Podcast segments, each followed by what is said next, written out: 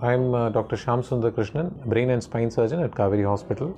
So, I'm now going to give you the reason why we insist on wearing a helmet and a seat belt during uh, both uh, driving a bike or driving a car, respectively. I would give you an example of one of my patients who had a massive road traffic accident, who was actually uh, an unlicensed bike rider, was uh, doing his 12th standard exam, takes his bike without the permission of his father, hits on the median of uh, the bridge and uh, falls and uh, has a massive head injury.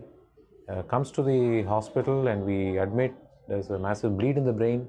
We operate and uh, over a period of almost uh, uh, 15 to 20 days, he gradually recovers and gets back to normal.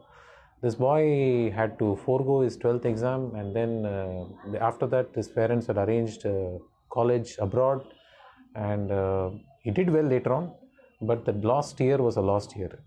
I later on see him in a movie theater three years down the line. He's doing his uh, masters abroad and doing quite well. But uh, the story could have been much sweeter and one year before.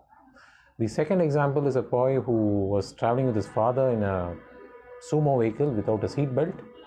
There was a sudden uh, road traffic accident and uh, his father did well because he was wearing a seat belt. This boy hit his neck broke his spine. We had to do a surgery for him. Young boy again 28 years of age. After surgery he did well. The problem was that he had a lot of autonomic disturbances his fever. There was uh, continuous uh, disturbance in his urine and everything which lasted over a period of 15 to 20 days. And after that he settled rehabilitated did well and now doing fine. But again 20 to 25 days of misery. All these things can be avoided by simply wearing a helmet while going on a bike not only for yourself but also your pillion rider.